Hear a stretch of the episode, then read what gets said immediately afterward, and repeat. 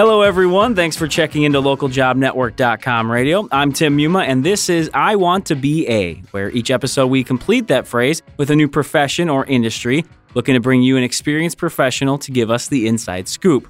For this episode, I want to be a pharmacist, and we have Dr. Jen Adams on the phone to bring us some details. Jen is the Senior Director of Strategic Academic Partnerships for the American Association of Colleges of Pharmacy. So, Dr. Adams, thank you for coming on the show.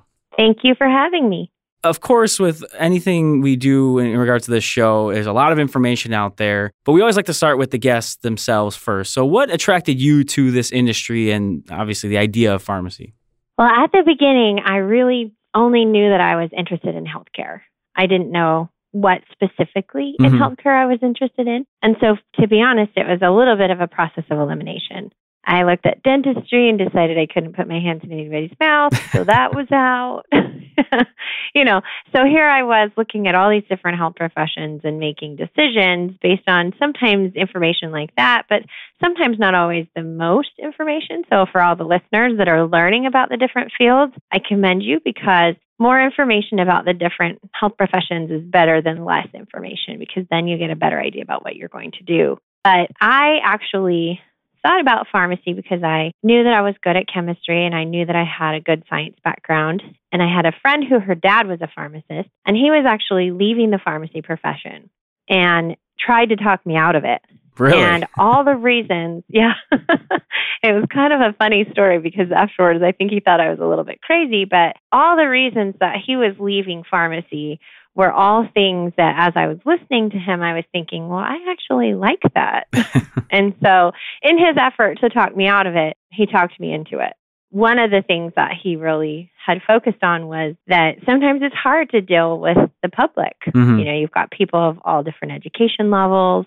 And I, you know, was a waitress in college and had dealt with about every aspect of the public that you could imagine. And that was actually one of the parts of my job that I found fun. I liked to be able to talk to people and learn about them and, and know more about people. And as a pharmacist, you're the most accessible healthcare professional that there is. Mhm. In fact, pharmacies are open in most cases 24 7. You don't have to have an appointment Sure. people can call at any time and ask questions and still get to the pharmacist. So, from my perspective, the number one thing he didn't like was the piece that I really did like. No. And then to solidify it, I got a job working in a hospital pharmacy as a pharmacy technician to make sure that that was really a good spot for me. And I- It's always interesting to hear how people get into it. I think uh, you know your story does sound a little unique, but obviously enjoy what you do because you've been doing it for a number of years. Speaking of that, though, how why do you think it is that pharmacy there's expected to be such job growth amongst pharmacists? I mean, do you have any theories behind that, or have you looked into any research as to why there's such a, a it's really a growth industry? Well, healthcare in general is a growth industry Sure. across the country for a couple of reasons. The first reason is that we have an aging population. People are living longer than they ever have. And so the fact that they're living longer often means that they have healthcare needs longer Mm-hmm. than we did 20 years ago or 30 years ago. So, in terms of job security, an aging population, a large number of baby boomers who are aging, is really a lot, a lot of job security for healthcare. And when you think about, you know, where where in healthcare can pharmacists make the most difference, one of the largest costs in healthcare is medications. Hmm. And so pharmacists helping bring down some of those costs, making sure that people aren't taking too many medications that are all doing the same thing, making sure that people aren't taking medications that are interacting, making sure that people are actually appropriately using their medication. Right. The most expensive medication is the one that's not taken appropriately or not taken at all. Hmm. So, really, pharmacists can play a big role there in terms of saving the healthcare system money by providing that expertise on medications. Well, you mentioned you know a little bit of what a pharmacist may do during a typical day there, and uh, of course that's what a lot of people often wonder when it's an industry that they're not involved with. Could you walk us through what a typical day might be like for you know again someone who's in one of those general positions? And understanding it could vary from from place to place, but maybe what sort of tasks you might be working on and how much variation there is, just to give people again that inside look at, at being a pharmacist. Sure. I think one of the interesting things about your question is if you went into a pharmacy at, you know, say a community pharmacy, whether it's an independently owned or a large chain pharmacy, if you walked in and you stood behind the counter and you watched the pharmacist all day long from first thing they do when they turn the lights on when they come in until they've turned them off when they go home, unless you had a conversation with them throughout the day, it would be really hard to know everything they're doing because a lot of what they do happens inside their head. Hmm. There's a lot of problem solving that goes on. There's a lot of critical thinking skills that are involved in making good recommendations and good judgments for your patients. And so a lot of that happens inside your head. Now, on top of all of that, a pharmacist is also supervising the dispensing process. So you'll have pharmacy technicians that are preparing medications and labeling medications and getting those ready so that when people come in to pick up their medications that the actual, you know, pills or liquids or whatever is available right. and ready to be dispensed. So the pharmacist oversees all of that, but most of those activities happen with a pharmacy technician. And then the pharmacist is the one who is spending time educating patients about how to properly use their medications, spending time answering questions for patients, but also working with other healthcare providers in their community to solve problems. Mm-hmm. You know, sometimes you'll get a prescription that will come in and you'll take a look and you'll think, you know, this just doesn't look right for this patient. I don't know that I think that this is appropriate. And so then you call the you know, prescriber back to say, you know, these are what, it, what I'm thinking. And then you work together as a team to make a good decision for that patient. Sometimes you might know, for example, that this is a patient who comes from an underserved area and doesn't have enough money to be able to pay for this prescription that you know is going to be hundreds of dollars. Sure. And so you you call them back before the patient comes in to say, "Hey, could we maybe look at something that's a little bit less expensive for this particular person? Let's talk about some substitutions here." And then in some cases, you'll find a serious drug interaction with something else that the patient is on that they maybe didn't tell the prescriber about that you can then say, I'm really not comfortable because this particular side effect is going to cause this person to potentially have a seizure hmm. and that's a serious side effect. Right. And so let's let's discuss an alternative solution. So, you spend a lot of time looking for what are sometimes not easy answers to find, because depending on the patient's financial situation, depending on what they're allergic to, depending on what they may have already tried, you know, you're you're sometimes limited in what your solutions might be. Well, I think it is interesting to hear some of the descriptions you're giving as far as the communication between the prescriber or maybe within the community. I do think a lot of people think, you know, hey, the pharmacist just grabs a prescription, gives it to you, any questions, no one moves on. Do you think that's a big misconception within the profession for people who you know, again, they just their dealings with it are simply getting their prescriptions and moving along. I think you're absolutely right. There's a lot of misconceptions. And one of the reasons I think that misconception happens is because as a pharmacist, I spend a significant amount of my time on about 20% of the population. Hmm. So okay. if you're coming in, you've got a cold, right? You went to the to the doctor and the doctor said, here's an antibiotic, it's bacterial, so here's an antibiotic, and here's a cough medicine to cover your symptoms. And you come in and you might see me once a year, mm-hmm. maybe twice a year. I have some information that I need to give to you, but really, I don't need to spend a huge amount of time with that particular patient. But with somebody who has three different disease states high cholesterol, high blood pressure, and diabetes they come in, they're on multiple medications, they have multiple disease states, multiple symptoms that we're managing, and a lot of other factors that go into the decisions that we're making for that patient. Right. And they're they're somebody I'm going to see every single month. So I end up spending more time with them because they are much more complicated in terms of the care that they need and the the level of care that they need. And it's of course a smaller part of the population who is that complex. How often would you say that a pharmacist is actually recommending recommendations, uh, whether it be because of something that maybe doesn't seem right with the prescription, or even, you know, I'm sure we've all experienced we go up to the counter and ask, you know, I'm just looking for something over the counter. What would be good for this? I mean, is that something that you do a lot? Is that encouraged? What's sort of the the give and take with recommending medications? Absolutely. You know, like I explained earlier, we spend a lot of time making recommendations to prescribers, but we do also make recommendations for patients who come in. Sometimes it's over the phone. You know, it's it's something you have at home in your in your medicine cabinet, although I like to say medicine closet because you shouldn't store your medications in a damp, wet bathroom. Um, Good to note. I'm going to put that down. Yeah. so sometimes it's a conversation that I have with someone over the phone based on what they have at home and what can they do to treat their symptoms without having to go out because they aren't feeling well. But often it's something that, you know, someone will come in in the pharmacy and they'll say, you know, these are the symptoms that I've been having. Is there anything I can get over the counter? I really don't want to have to go to the doctor. Sure. And then there are times that they come in and I get more information from them and I say, you know, here's something that I can recommend to you to take with you right now, but I also want you to go to the doctor mm-hmm. because I think you really need to be seen by a physician and have someone diagnose what's wrong because it's beyond my capabilities.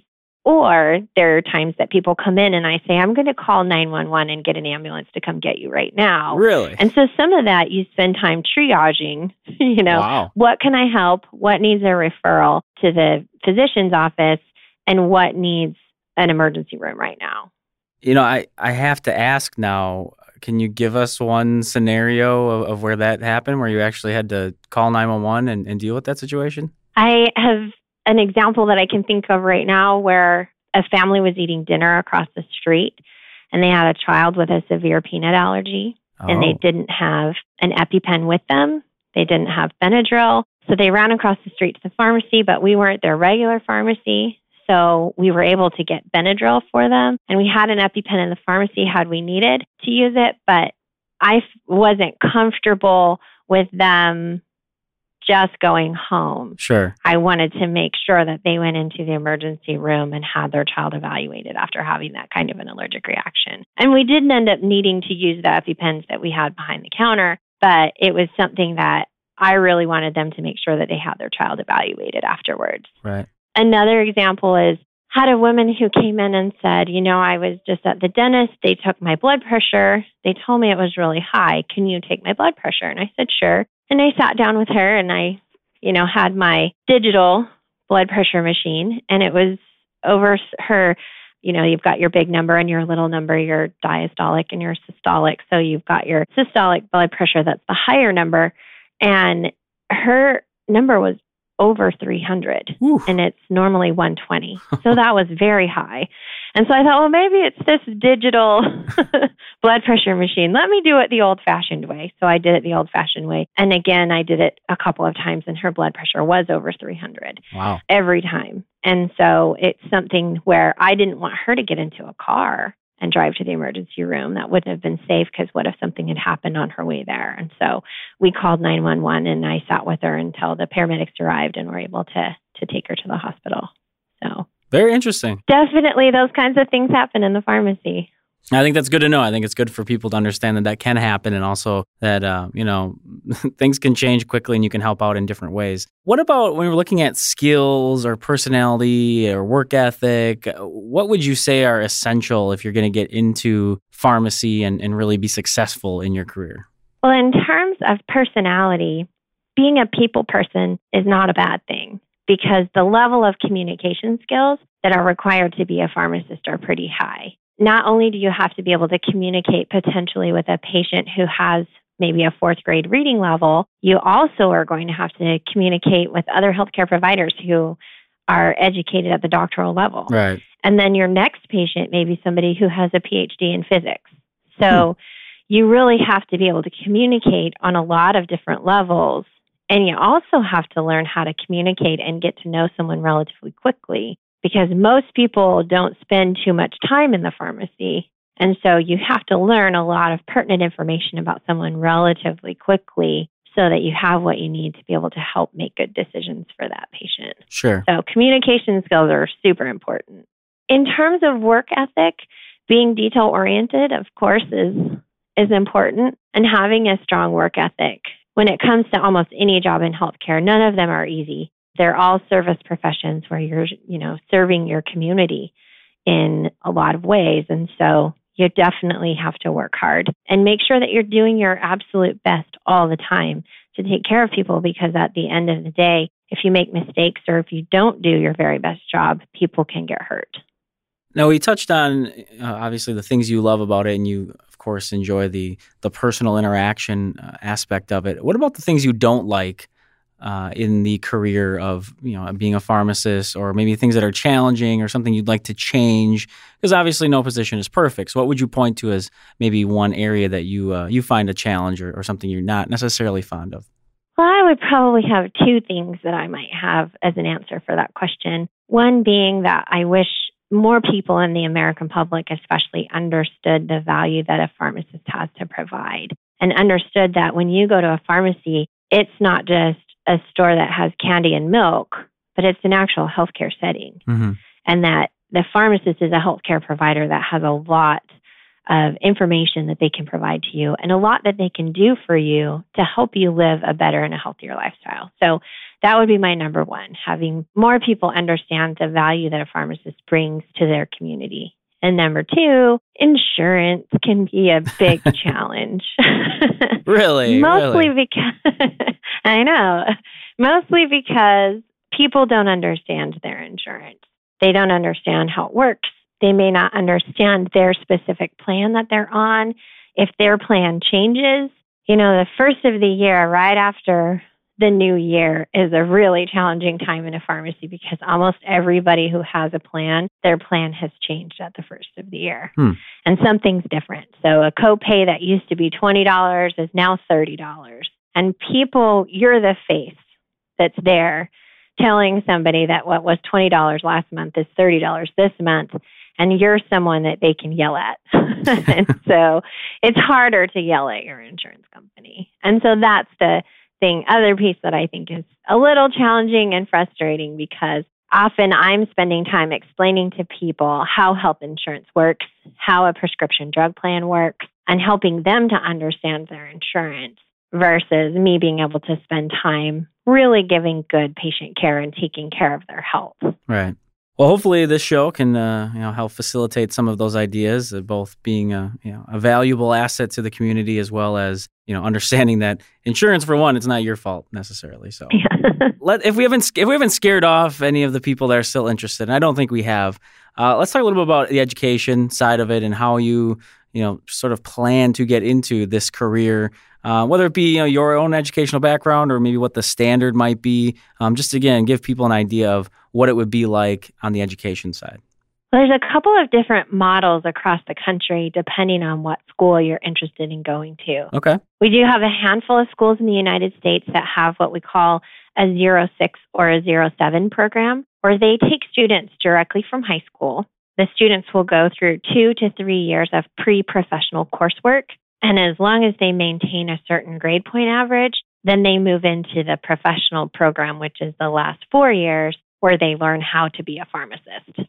Now that's one model and it's kind of it's a smaller subset of our schools. The most predominant model though is where students will complete two years of undergraduate education and prerequisite requirements and then do four years of pharmacy school where you, where you receive a doctor of pharmacy degree or a PharmD. Okay. Some schools require three years of prerequisite work. And then we have other schools that have a bachelor's degree requirement prior to the four years of pharmacy school. Hmm. So as you can see, it varies. Right.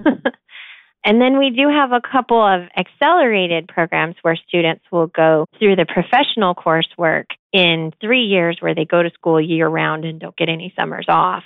And they condense that four years of school into three years and graduate more quickly. Sure. So there's a couple of options like that out there as well. Okay. Well, I think that's great to hear that there are different uh, options for people who are interested. What about field work, internships? Uh, you know, of course, anything in the medical field, we we hear about different uh, requirements that are necessary to graduate and to make sure you're um, really ready to go into the real world. What's it like on the pharmacy side? It's experiential coursework is a very, very important part of the pharmacy curriculum. In fact, it's more than one third of the curriculum that you would experience in a professional program. And it starts with what we call introductory pharmacy practice experiences that could start with, say, job shadowing, where you're shadowing a pharmacist in a particular setting, mm-hmm. that goes through case based learning with your classmates and simulation with SimMan, who is our electronic patient that you might experience, all the way through what we call advanced pharmacy practice experiences, which are usually the last full calendar year of pharmacy school, where you actually are out in a number of different practice settings and you are out working as a pharmacist under the supervision of a, a licensed pharmacist. Okay.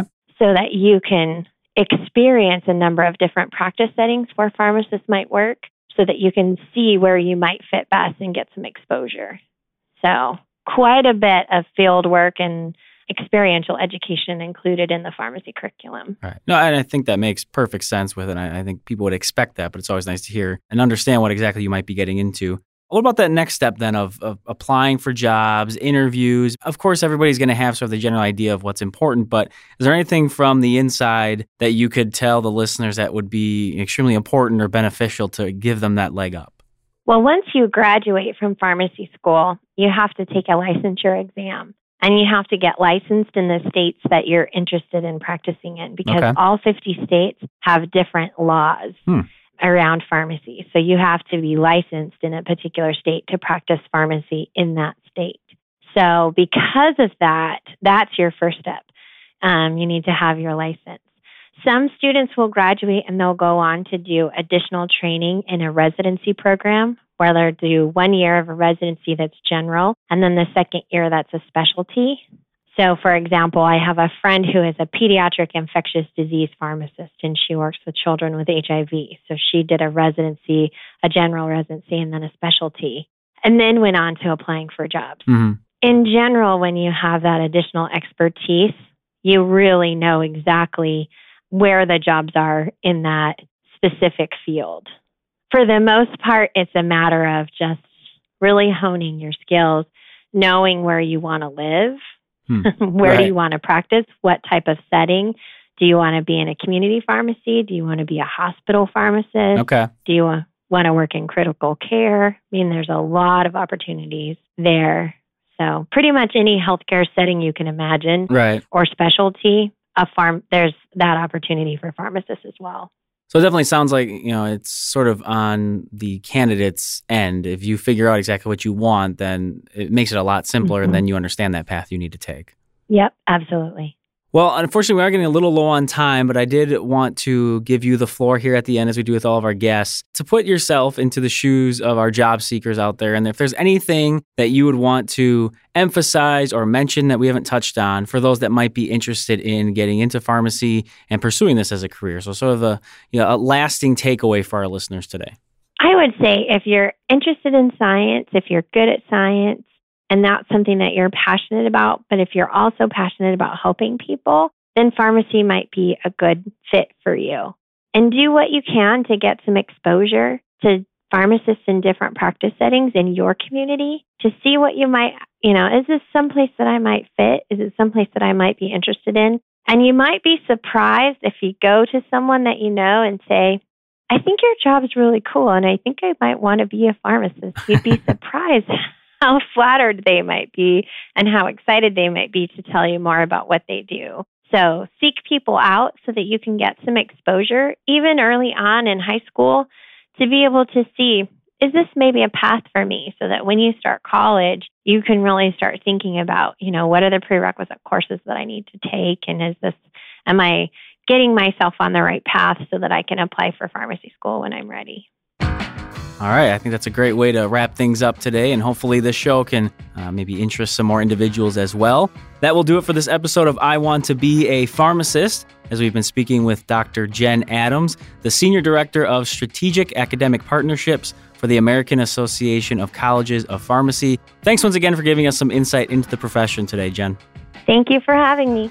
Of course, if you have any comments or questions regarding any of our podcasts here on LJN Radio, just email us at ljnradio at localjobnetwork.com. Once again, I'm your host, Tim Muma.